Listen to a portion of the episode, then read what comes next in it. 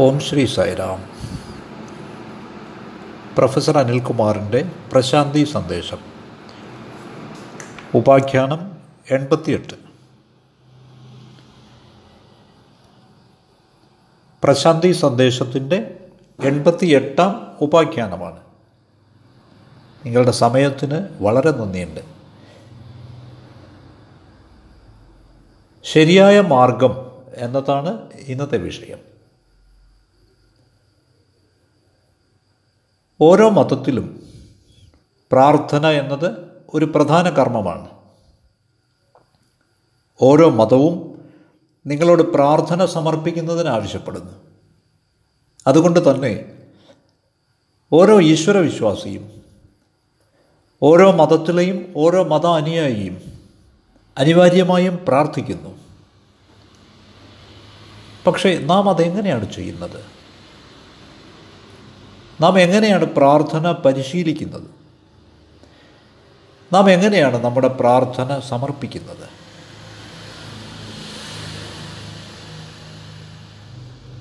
നാം പ്രാർത്ഥന മിക്കവാറും ഒരു സൂത്രപ്പണിയാക്കി ടെക്നിക്കാക്കി മാറ്റിയിരിക്കുകയാണ്. അത് ശരിയല്ല. ചിലരാവട്ടെ പ്രാർത്ഥന ഒരു ചടങ്ങാക്കി മാറ്റിയിരിക്കുകയാണ്. അതും ശരിയല്ല.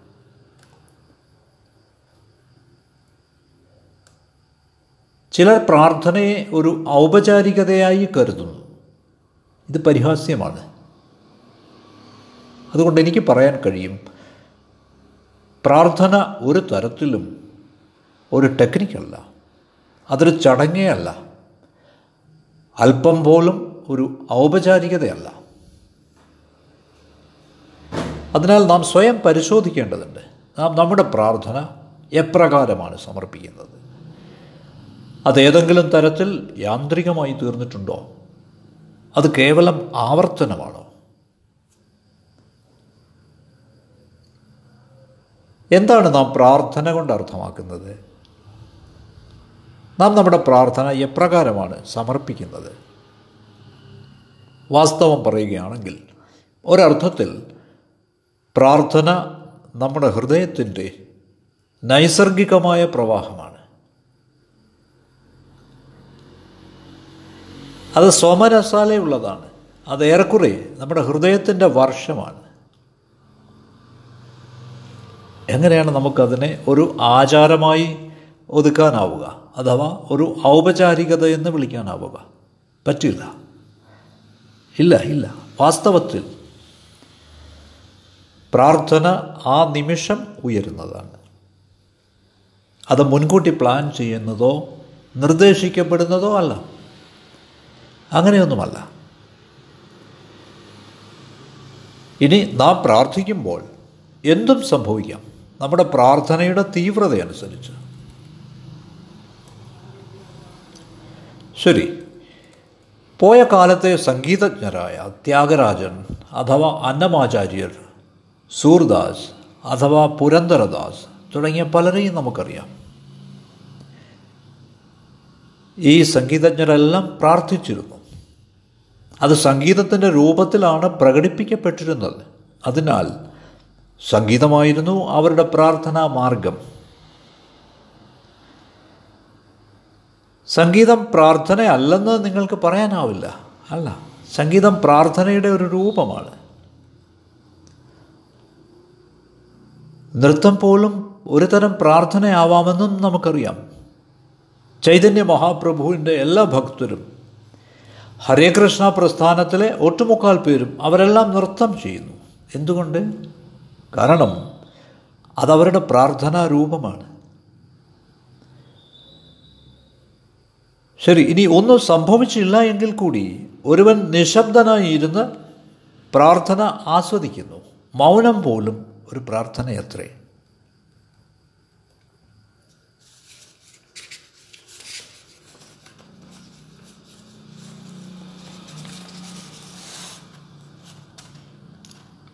ഉദാഹരണമായി നാം കരുതുന്നത് പോലെയല്ല ഇത്. അല്ല. നമുക്കൊരു പാത്രത്തിന്റെയും അതിലെ ഉള്ളടക്കത്തിന്റെയും ഉദാഹരണമെടുക്കാം പാത്രം ഇവിടെ പ്രധാനമല്ല. ഉള്ളടക്കമാണ് പ്രധാനം. അതുകൊണ്ട് പ്രാർത്ഥന എന്നത് ഉള്ളടക്കമാണ് പാത്രമല്ല. പാത്രം എന്നത് ബാഹ്യമായതാണ് പുറമെയുള്ളതാണ് എക്സ്റ്റേണലാണ് പക്ഷേ ഉള്ളടക്കമെന്നത് ആന്തരമാണ്. നമ്മുടെ പ്രാർത്ഥന സമർപ്പിക്കുമ്പോൾ അതാണ് കൂടുതൽ പ്രധാനമായത്. പ്രാർത്ഥന എന്നത് കേവലം ഒരു പ്രകടനവുമല്ല. അത് പ്രകടനമാവുമ്പോൾ അത് കേവലം വാചികമാവുന്നു വാങ്മൂലമാവുന്നു. വാച്യമാവുന്നു. അല്ല അത് നമ്മുടെ ഹൃദയത്തിൽ നിന്നാണ് ഹൃദയത്തിൽ നിന്നാണ് വരുന്നത്. അത് പ്രകടനത്തിന് അപ്പുറമാണ്.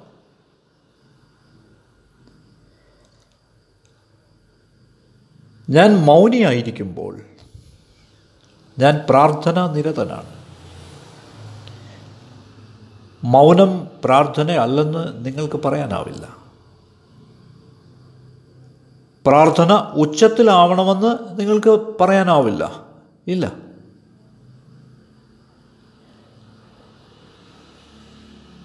സംഗീതം ഒരു തരത്തിലുള്ള പ്രാർത്ഥനയാണ് മുമ്പ് പറഞ്ഞതുപോലെ. മറ്റു തരത്തിൽ പറഞ്ഞാൽ എല്ലാവരും അവരവരുടെ ഹൃദയത്തിന്റെ ഭാവം കേൾക്കുക. ആ നിമിഷം അനുഭവിച്ച്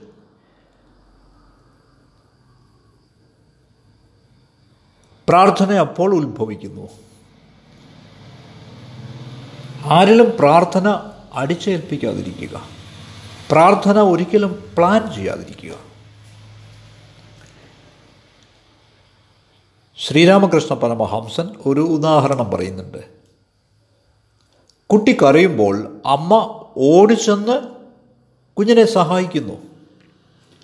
കുഞ്ഞിന് വിശക്കുന്നുവെങ്കിൽ അമ്മ ഓടി വരുന്നു അമ്മയ്ക്ക് അതറിയാം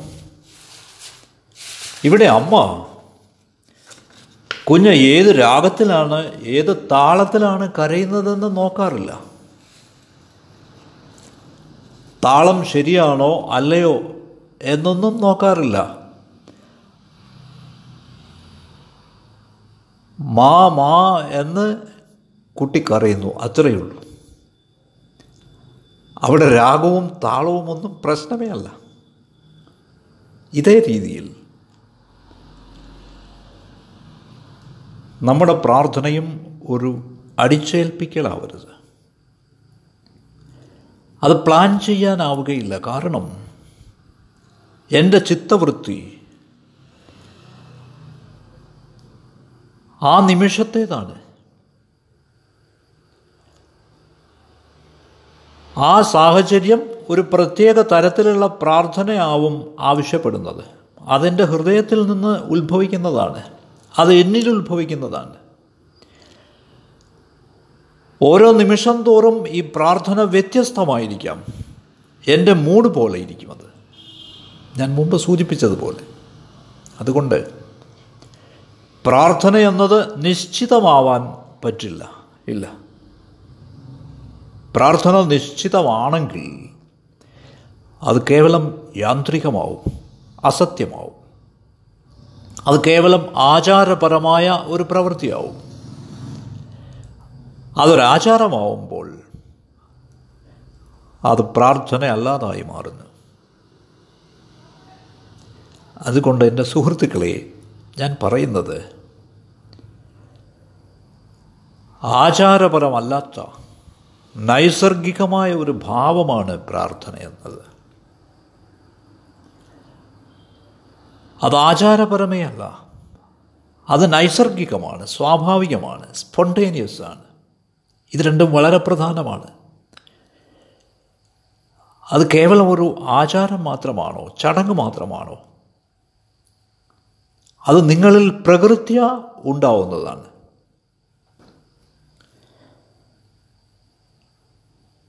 ചില വേളയിൽ നാം വളരെ ദുഃഖിതരാണ്. ആ ദുഃഖത്തിൽ നിന്ന് നിങ്ങൾ പ്രാർത്ഥിക്കുന്നു. അപ്പോൾ ആ ദുഃഖം നിങ്ങളുടെ സങ്കടമാണ് നിങ്ങളുടെ പ്രാർത്ഥന. അതെ. കാരണം ഞാൻ എന്റെ ഹൃദയത്തിൽ നിന്ന് കരയുന്നത് കൊണ്ട് ആ കരച്ചിലൊരു പ്രാർത്ഥനയായി മാറുന്നു. അതുകൊണ്ട് ആ സങ്കടം ഒരു പ്രാർത്ഥനയാവുന്നു.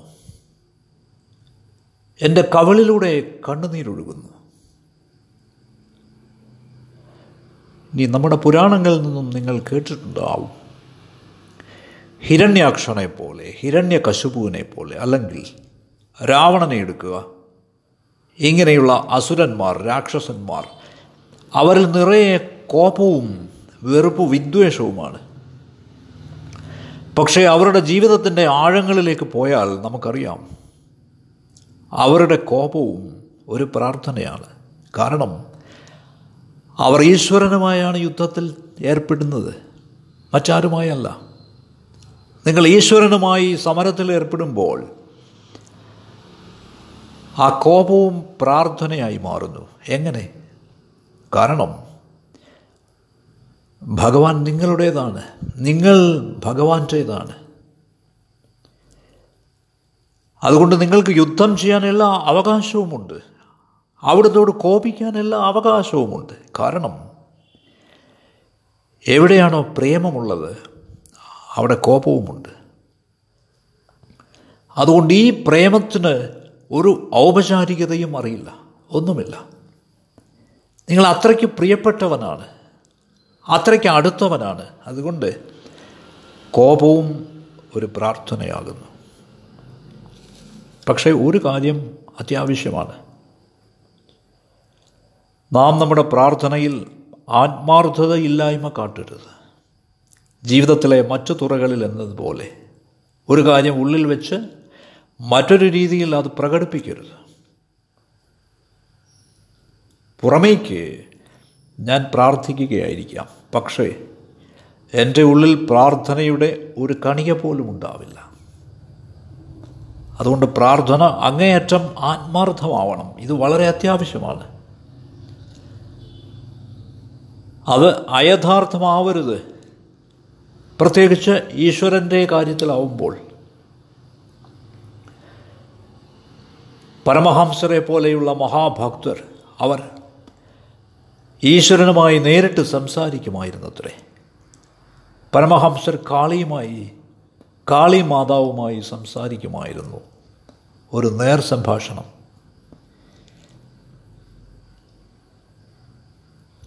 അവരുടെ മുമ്പിൽ പരമഹംസർ കുട്ടികളെ പോലെ പെരുമാറുമായിരുന്നു അത്രേ. അതുകൊണ്ടാണ് ജീസസ് പറഞ്ഞിട്ടുള്ളത് സ്വർഗത്തിന്റെ ഗേറ്റ് കടക്കാൻ പ്രവേശന കവാടം കടക്കാൻ നിങ്ങൾ കുട്ടികളെ പോലെ ആവേണ്ടതുണ്ട്. കുഞ്ഞ് എല്ലാ നിഷ്കളങ്കതയ്ക്കും എല്ലാ സത്യത്തിനും വേണ്ടി നിലകൊള്ളുന്നു. അതെ. അത് കുറഞ്ഞ ഒന്നിനുമല്ല. അതുകൊണ്ട് ഈ നിമിഷത്തിന്റെ സത്യമാവണം നിങ്ങളുടെ പ്രാർത്ഥന. ഈ നിമിഷത്തിന്റെ സത്യം നിങ്ങളുടെ പ്രാർത്ഥനയാവുമ്പോൾ നിങ്ങൾ അപാരമായ സൗന്ദര്യം അപാരമായ സൗന്ദര്യം ദർശിക്കുന്നു. ഈ പ്രാർത്ഥന ഭക്തന്റെ മാർഗത്തിന്റെ ഭാഗമാവുന്നു. ഏത് ഭക്തനും പ്രാർത്ഥിക്കുന്നത് ആവശ്യമാണ്. പ്രാർത്ഥന ഇല്ലാതെ ഭക്തനാവാനാവില്ല. ഭക്തൻ പ്രാർത്ഥന ആസ്വദിക്കുന്നു. ഭഗവാനെ സ്തുതിക്കുന്നതിന് ഇഷ്ടപ്പെടുന്നു. അവിടുത്തെ ലീലകൾ വിവരിക്കുന്നതിന് ഇഷ്ടപ്പെടുന്നു. അതെ. ഈശ്വരന്റെ ലീലകൾ ആസ്വദിക്കുന്നതിന് അവൻ ആഗ്രഹിക്കുന്നു. അതൊരു പ്രാർത്ഥനയാണ്. ഇനി മറ്റൊരു കാര്യമുണ്ട്.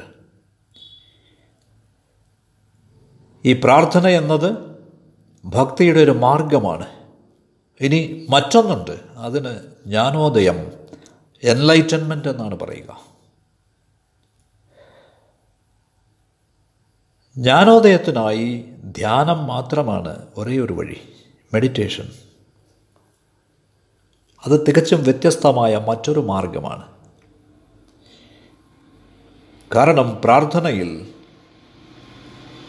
ഒരു ഭക്തൻ ഭഗവാനുമായി വളരെയധികം ബന്ധപ്പെട്ടിരിക്കുന്നു. അവന്റെ ഇഷ്ടമൂർത്തിയുമായി വളരെയധികം ബന്ധിക്കപ്പെട്ടിരിക്കുന്നു. അത് ഒരുതരം ബന്ധനമാണ്. പക്ഷേ ജ്ഞാനോദയത്തിൽ എൻലൈറ്റൻമെന്റിൽ നിങ്ങൾ ധ്യാനത്തിന്റെ മാർഗം പിന്തുടർന്നാൽ ഒരു ബന്ധനവുമില്ല. മഹാവീരൻ ഒരിക്കലും പ്രാർത്ഥിച്ചിരുന്നില്ല. ബുദ്ധൻ ഒരിക്കലും പ്രാർത്ഥിച്ചില്ല. അവർ ധ്യാനിക്കുക മാത്രമാണ് ചെയ്തത്. അവർ ജ്ഞാനദീപ്തരായിരുന്നു. അവരുടെ ജ്ഞാനോദയം എന്നത് അവരുടെ തത്വചിന്ത ലോകം മുഴുവൻ പരക്കുന്നതിന് കാരണമായി. വിദൂരദേശങ്ങളിൽ പോലും അവരുടെ സന്ദേശം പരക്കപ്പെട്ടു. അതുകൊണ്ട് ഒരു വശത്ത് ഒരു ഭക്തന്റെ മാർഗം എന്നത് പ്രാർത്ഥനയാണ്. മറുവശത്ത് ജ്ഞാനോദയത്തിലേക്കുള്ള പാത എന്നത് ധ്യാനമാണ്. ഇനി മുമ്പ് പറഞ്ഞതുപോലെ പ്രാർത്ഥന എന്നത് ഒരു തരം ബന്ധനമാണ്. കാരണം നിങ്ങൾ ഈശ്വരനുമായി വളരെയധികം ബന്ധിക്കപ്പെട്ടിരിക്കുന്നു അതിൽ. ഇനി പ്രാർത്ഥനയിൽ മറ്റൊരു കാര്യമുണ്ട്. ചില ആളുകൾ ചോദിക്കും എങ്ങനെയാണ് പ്രാർത്ഥിക്കേണ്ടത്? എപ്പോഴാണ് പ്രാർത്ഥിക്കേണ്ടത്? വളരെ ബാലിശമായ ചോദ്യങ്ങളാണിവ. ഈ ചോദ്യങ്ങൾ ചോദിക്കുന്നതിന് പകരം എല്ലാത്തിനും ഉപരി നേരെ തന്നെ നിങ്ങൾ പ്രാർത്ഥിക്കൂ. നിങ്ങൾ ആരോടും ചോദിക്കേണ്ടതില്ല. നിങ്ങൾ ഈ പ്രക്രിയ അറിയേണ്ടതില്ല. ഇല്ല. നിങ്ങൾ പ്രാർത്ഥിച്ചു തുടങ്ങൂ. നിങ്ങളതിന്റെ സൗന്ദര്യം തിരിച്ചറിയും. അതിന്റെ ആവശ്യവും നിങ്ങളെ സഹായിക്കും. ചില ആളുകൾ നിങ്ങളോട് ചോദിക്കും. മറ്റുള്ള ആളുകളുടെ സഹായം ചോദിക്കും. തികച്ചും അർത്ഥശൂന്യമാണിത്. പ്രാർത്ഥന നിങ്ങൾക്കും ഈശ്വരനും ഇടയ്ക്കുള്ള പ്രണയമാണ്. അതിന് നിങ്ങൾക്ക് മറ്റൊരാളിന്റെ സഹായം ആവശ്യമില്ല. നിങ്ങൾക്കും നിങ്ങളുടെ ഈശ്വരനും ഇടയിലുള്ള സ്വകാര്യതയാണിത്. ഇനി ചില ഭക്തരുടെ നിരവധി സാഹചര്യങ്ങൾ നമുക്കറിയാം. അവർക്ക് ഇന്റർവ്യൂ നൽകി അനുഗ്രഹിക്കപ്പെടുമ്പോൾ അവരുടെ കുടുംബാംഗങ്ങൾക്ക് അറിയാത്ത രഹസ്യങ്ങളൊക്കെ അവർ സ്വാമിയുമായി പങ്കുവയ്ക്കുന്നു. അവർ സ്വാമിയെ അവരുടെ രഹസ്യം സൂക്ഷിപ്പുകാരനായി കരുതുന്നു. അവരുടെ മനോഗതം വെളിപ്പെടുന്നു. ഇത് മുഴുവൻ അവരുടെ കുടുംബാംഗങ്ങൾക്ക് അറിയണമെന്നില്ല അതുകൊണ്ട് പ്രാർത്ഥന എന്നത് ഒരുതരം സംഭാഷണമാണ്. ഭക്തനും ഭഗവാനും തമ്മിലുള്ള നേര സംഭാഷണമാണ് ഡയറക്റ്റ് ഡയലോഗ് ഇത് വളരെ പ്രധാനമാണ്. ഇത് നമ്മുടെ അനുഭവവുമാണ്. ഇനി ഞാൻ മുമ്പ് പറഞ്ഞതുപോലെ ഈ കാര്യത്തിൽ ആരും നിങ്ങളെ നയിക്കണമെന്നില്ല മാർഗനിർദ്ദേശം നൽകണമെന്നില്ല. നിങ്ങൾ നിങ്ങളെ തന്നെ നയിച്ചെങ്കിലേ പറ്റൂ. നിങ്ങൾ നിങ്ങൾക്ക് തന്നെ ദീപമായെങ്കിലേ പറ്റൂ. മറ്റാരെങ്കിലും നിങ്ങളെ സഹായിക്കുമെന്ന് പ്രതീക്ഷിക്കാതിരിക്കുക. മറ്റാരും നിങ്ങളെ തടയുകയുമില്ല. ആരും. പ്രാർത്ഥനയിൽ സമയത്തിനും കാലത്തിനും പ്രാധാന്യമില്ല. അതേതാണ്ട് ഇതുപോലെയാണ്. കഥ അടച്ചിരിക്കുകയാണെന്ന് നിങ്ങൾ ഭയപ്പെടുന്നു. നിങ്ങൾക്ക് മുറിയിൽ നിന്ന് പുറത്തു പോകാനാവില്ല എന്ന് നിങ്ങൾ ആധിപ്പെടുന്നു. നിങ്ങൾ നിലവിളിക്കുന്നു. നിങ്ങൾക്ക് നിസ്സഹായനായി തോന്നുന്നു. കാരണം നിങ്ങൾ മുറിക്കുള്ളിൽ അടയ്ക്കപ്പെട്ടിരിക്കുകയാണ്. പക്ഷേ വാസ്തവത്തിൽ കഥ അടച്ചിട്ടേ ഇല്ല എന്ന് ആരെങ്കിലും പറയുമ്പോൾ നിങ്ങൾക്ക് വളരെ ആശ്വാസം തോന്നും. പക്ഷേ നിങ്ങളുടെ ചിന്ത അത് പൂട്ടിയിരിക്കുകയാണെന്നാണ്. അതുകൊണ്ട് നിങ്ങൾ കരയുന്നു നിങ്ങൾ നിസ്സഹായനാണെന്ന് നിങ്ങൾക്ക് തോന്നുന്നു. എത്ര അർത്ഥശൂന്യമാണിത്. ഒരിക്കലും പൂട്ടപ്പെടാത്ത വാതിലിനു വേണ്ടിയാണ് നിങ്ങൾ ഭയക്കുന്നത്. അത് നിങ്ങളുടെ സങ്കല്പം മാത്രമാണ്. ഇതേ രീതിയിൽ നിങ്ങളുടെ മാർഗത്തിൽ ആരെങ്കിലും വരികയാണെങ്കിൽ അവർ തടയുന്നു. അവർ തടസ്സമാവുന്നു. നാം അത് ഇഷ്ടപ്പെടുന്നില്ല. ഈ വഴി എനിക്കും ഈശ്വരനും ഇടയിലുള്ള നേരായ മാർഗമാണ് നേർമാർഗമാണ് ഇതിനിടയിൽ ആരും വരുന്നത് എനിക്കിഷ്ടമല്ല. പക്ഷേ നമുക്ക് ഇത്തരത്തിലുള്ള ഭാവം വളർത്തിയെടുക്കേണ്ടതുണ്ട്. ഇത്തരത്തിലുള്ള ധാരണ വളർത്തേണ്ടതുണ്ട്.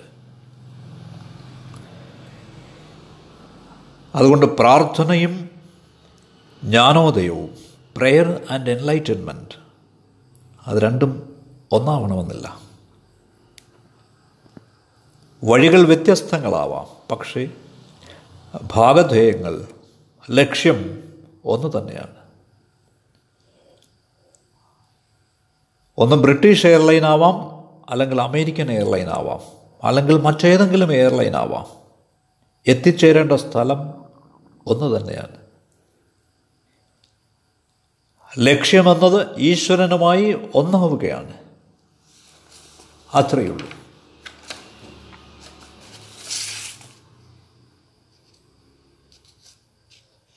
ഒരു തലമെത്തുമ്പോൾ നമുക്കറിയാനാവും ഈ അനുഭവങ്ങളൊന്നും യഥാർത്ഥങ്ങളല്ല.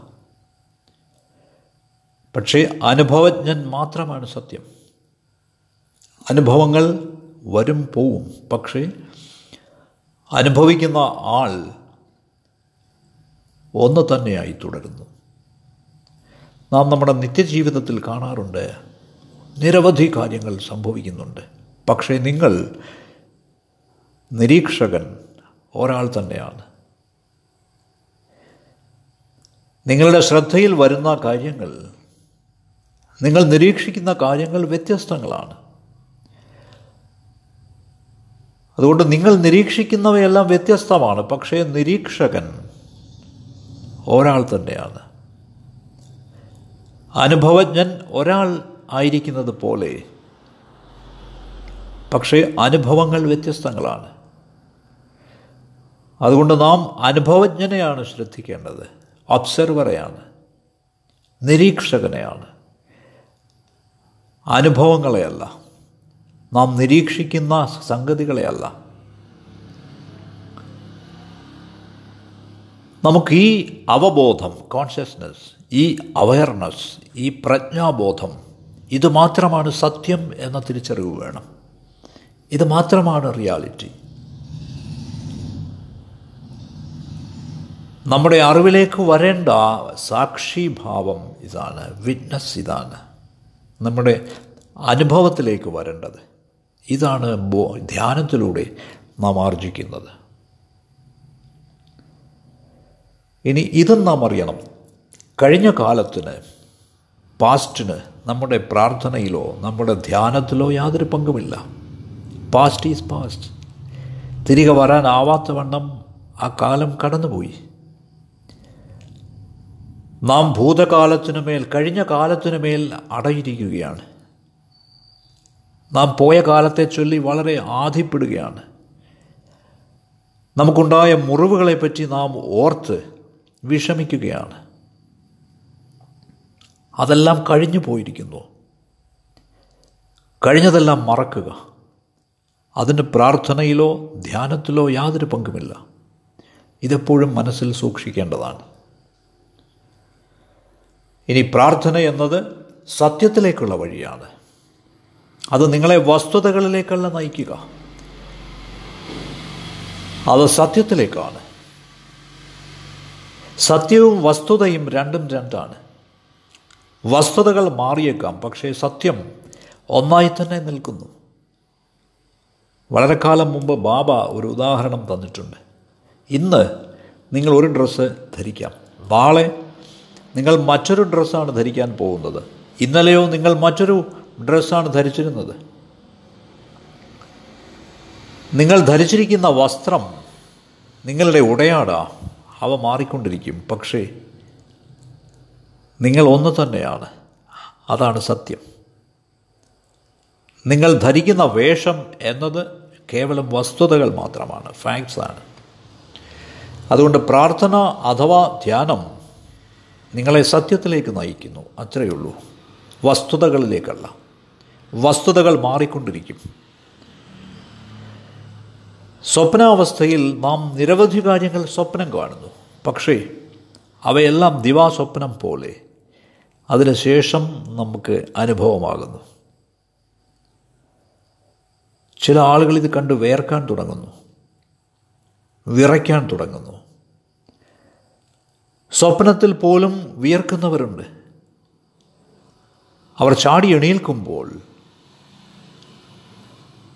ചുറ്റുമുള്ള സാഹചര്യം മനസ്സിലാക്കുമ്പോൾ അവർക്ക് പിന്നീട് പേടിയില്ല. അവർ പിന്നീട് സ്വപ്നാവസ്ഥയിലല്ല. നിങ്ങൾ ഉണർന്നു കഴിഞ്ഞാൽ സ്വപ്നം അതോടെ അവസാനിക്കുന്നു.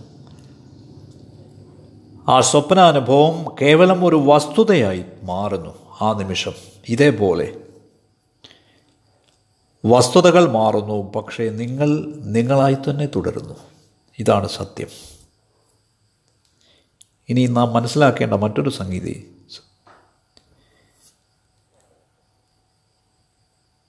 നാം ഈശ്വരനോട് എന്തൊക്കെയോ പറയുന്നു ആവശ്യപ്പെടുന്നു. ഓ ദൈവമേ എനിക്കത് തന്നാലും. ഈശ്വര എനിക്ക് ദയവായി അത് തന്നാലും. ഭഗവാനെ ഇതാണ് എന്റെ പ്രശ്നം. ഇങ്ങനെ. നാം ഈശ്വരനോട് സംസാരിച്ചുകൊണ്ടേയിരിക്കുന്നു. പക്ഷേ ഈശ്വരന്റെ സന്ദേശം ശ്രദ്ധിക്കുന്നതിന് നാം പഠിക്കേണ്ടതുണ്ട്. ഈശ്വരനെ ശ്രദ്ധിക്കുന്നതിന് നാം പഠിക്കേണ്ടതുണ്ട് അതെ. അവിടത്തോട് സംസാരിക്കുന്നതിന് മാത്രമല്ല ഇത് ഏകമാർഗം ആവരുത്. കാരണം പ്രാർത്ഥന എന്നത് പരിപോഷണമാണ് നറിഷ്മെന്റാണ് നിങ്ങളുടെ ആന്തരധ്വനി നിങ്ങളുടെ മനസാക്ഷി നിങ്ങളോട് പറയുന്നു നിങ്ങളുടെ മനസാക്ഷിയെ കേൾക്കുക ശ്രദ്ധിക്കുക. ഇതാണ് സ്വാമി പറയുന്നത്. ശരീരമെന്നത് നീർക്കുമിളയാണ്. മനസ്സെന്നത് ഭ്രാന്തൻ കുരങ്ങനാണ്. ശരീരത്തെ പിന്തുടരാതിരിക്കുക മനസ്സിനെ പിന്തുടരാതിരിക്കുക. നിങ്ങളുടെ മനസാക്ഷിയെ പിന്തുടരുക. ഫോളോ യുവർ കൺസയൻസ് നിങ്ങൾ നിങ്ങളുടെ മനസാക്ഷിയെ പിന്തുടരുമ്പോൾ നിങ്ങൾ നിങ്ങളുടെ ആന്തരധ്വനി നിങ്ങളുടെ അന്ധകരണത്തിന് ചെവി ഓർക്കുന്നു. അപ്പോൾ നമുക്കറിയാറാകും പ്രാർത്ഥന എന്നത് പരിപോഷണമാണ്. ഇനി നാം ഈ രീതിയിലും ചിന്തിക്കുന്നു. പ്രാർത്ഥനയിൽ എനിക്ക് ഈശ്വരന് വേണ്ടി എന്തെങ്കിലും ചെയ്യണമെന്ന്. നിങ്ങളൊന്നും ചെയ്യേണ്ടതില്ല. ഇല്ല. ഈശ്വരൻ നിങ്ങൾക്ക് വേണ്ടി ചെയ്യുന്നതിന് നിങ്ങൾ അവിടുന്ന് അനുവദിക്കുക. നിങ്ങൾ ഈശ്വരന് വേണ്ടി ഒന്നും ചെയ്യണ്ട. പക്ഷേ ഈശ്വരൻ നിങ്ങൾക്ക് വേണ്ടി ചെയ്യുന്നതിന് അനുവദിക്കുക. മറ്റു തരത്തിൽ പറഞ്ഞാൽ എനിക്ക് നിരവധി കാര്യങ്ങളുണ്ട്. പ്രാർത്ഥനയ്ക്ക് ആരാധനയ്ക്ക് വേണ്ടി നിരവധി സംഗതികളുണ്ട് എനിക്ക്. നിങ്ങൾ ഇതിനെ ഒരു പ്രക്രിയയായി കരുതുന്നു. ഇതൊരു ഔപചാരികതയായി ഫോർമാലിറ്റിയായി കരുതുന്നു. ഇതൊരു ആചാരമാവുന്നു. അതിനുവേണ്ടി ഈ സാമഗ്രികളൊക്കെ എനിക്ക് ആവശ്യമുണ്ട്. ഇങ്ങനെ ആവണമെന്നില്ല. ഇങ്ങനെ ആവണം ആവശ്യമേ ഇല്ല. ഈശ്വരൻ നിങ്ങൾക്ക് വേണ്ടി പ്രവർത്തിക്കുന്നതിന് നിങ്ങൾ അനുവദിക്കുക.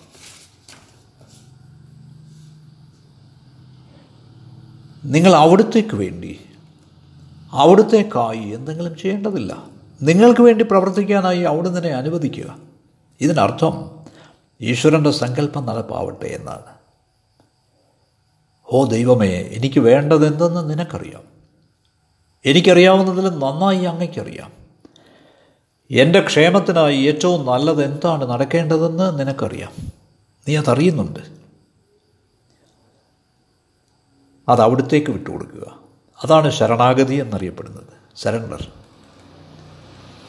അതുകൊണ്ട് നാം ഈശ്വരനോട് എന്തെങ്കിലുമൊക്കെ പറയുന്നതിന് വളരെ തിരക്കുള്ളവരാണ്. എന്നാൽ നാം അവിടുന്ന് പറയുന്നത് ശ്രദ്ധിക്കാറില്ല. പിന്നെയോ നാം ഈശ്വരന് വേണ്ടി അവിടുത്തേക്കായി എന്തെങ്കിലും ചെയ്യണമെന്ന് ആഗ്രഹിക്കുന്നു. എന്നാൽ ശരിയായ കാര്യം എന്നത് നമുക്ക് വേണ്ടി എന്തെങ്കിലും ചെയ്യാനായി അവിടുന്ന് അനുവദിക്കുക എന്നതാണ്. ഇതിനർത്ഥം അവിടുത്തെ മുമ്പാകെ പൂർണ ശരണാഗതി അടയുക എന്നതാണ്. അവിടുന്ന് തീരുമാനിക്കട്ടെ. അവിടുത്തെ സങ്കല്പം നടപ്പാവട്ടെ അത്രയേ ഉള്ളൂ. മറ്റു തരത്തിൽ പറഞ്ഞാൽ പ്രാർത്ഥന കൈപ്പറ്റലാണ്. പ്രാർത്ഥന എന്നത് കൈപ്പറ്റലാണ്. അത് സ്വീകരിക്കുകയാണ്. അത്രമാത്രം. അതിന്റെ സൗന്ദര്യം ഇതിലാണ് കിടക്കുന്നത്. എല്ലാറ്റിലും ഉപരി പ്രാർത്ഥന എന്നത് ഈശ്വരന് സമർപ്പിക്കുന്ന ഒരു മെമ്മോറാണ്ടമല്ല. ഒരു മന്ത്രിയോ വി ഐ പിയോ വരുമ്പോൾ നാം മെമ്മോറാണ്ടം സമർപ്പിക്കാറുണ്ട്. ഞങ്ങൾക്ക് ഇത് വേണം ഞങ്ങൾക്ക് അത് വേണം ഞങ്ങൾക്ക് ഈ കാര്യം വേണം. അങ്ങ് ഇത് ചെയ്തു തരണം അങ്ങ് അത് ചെയ്തു തരണം എന്നാണ് ഞങ്ങളുടെ ആവശ്യം. ഇത് അപേക്ഷകളുടെയോ അപ്പീലുകളുടെയോ ആവശ്യങ്ങളുടെയോ മെമ്മോറാണ്ടമല്ല. അല്ല. എന്താണ് ശരിയായ ഒരു പ്രാർത്ഥന? പ്രാർത്ഥന എന്നത് നന്ദിയാണ്. ഓ ഈശ്വര അവിടുന്ന് എനിക്ക് നൽകിയതിനൊക്കെ എനിക്കായി ചെയ്തതിനൊക്കെ ഞാൻ അവിടുത്തോട് നന്ദിയുള്ളവനാണ്. ഞാൻ ജീവനോടെ ഇരിക്കുന്ന ഈ നിമിഷത്തിന് ഞാൻ അങ്ങയോട് വളരെ നന്ദിയുള്ളവനാണ്. എന്റെ ദൈവമേ കൃതജ്ഞത പ്രാർത്ഥനയാണ്. ഞാൻ നന്ദിയുള്ളവനാണ്. വളരെ കൃതജ്ഞതയുള്ളവനാണ്. എന്തുകൊണ്ടെന്നാൽ അവിടുന്ന് എനിക്കായി തന്ന കാര്യങ്ങൾ എപ്രകാരം അങ്ങയ്ക്ക് പറയാനാവും? ഈ ജീവിതത്തിൽ അവിടുന്ന് തന്ന അവസരങ്ങൾ എനിക്കായി നീട്ടിത്തന്ന അവസരങ്ങളുടെ എണ്ണം എപ്രകാരം പറയാനാവും? അവിടുന്ന് എന്റെ ജീവിതം ഒരു വരമാക്കി തീർത്തു ഒരു അനുഗ്രഹമാക്കി തീർത്തു. അതിനാൽ എനിക്ക് അവിടുത്തോട് നന്ദിയുള്ളവനായേ തീരൂ.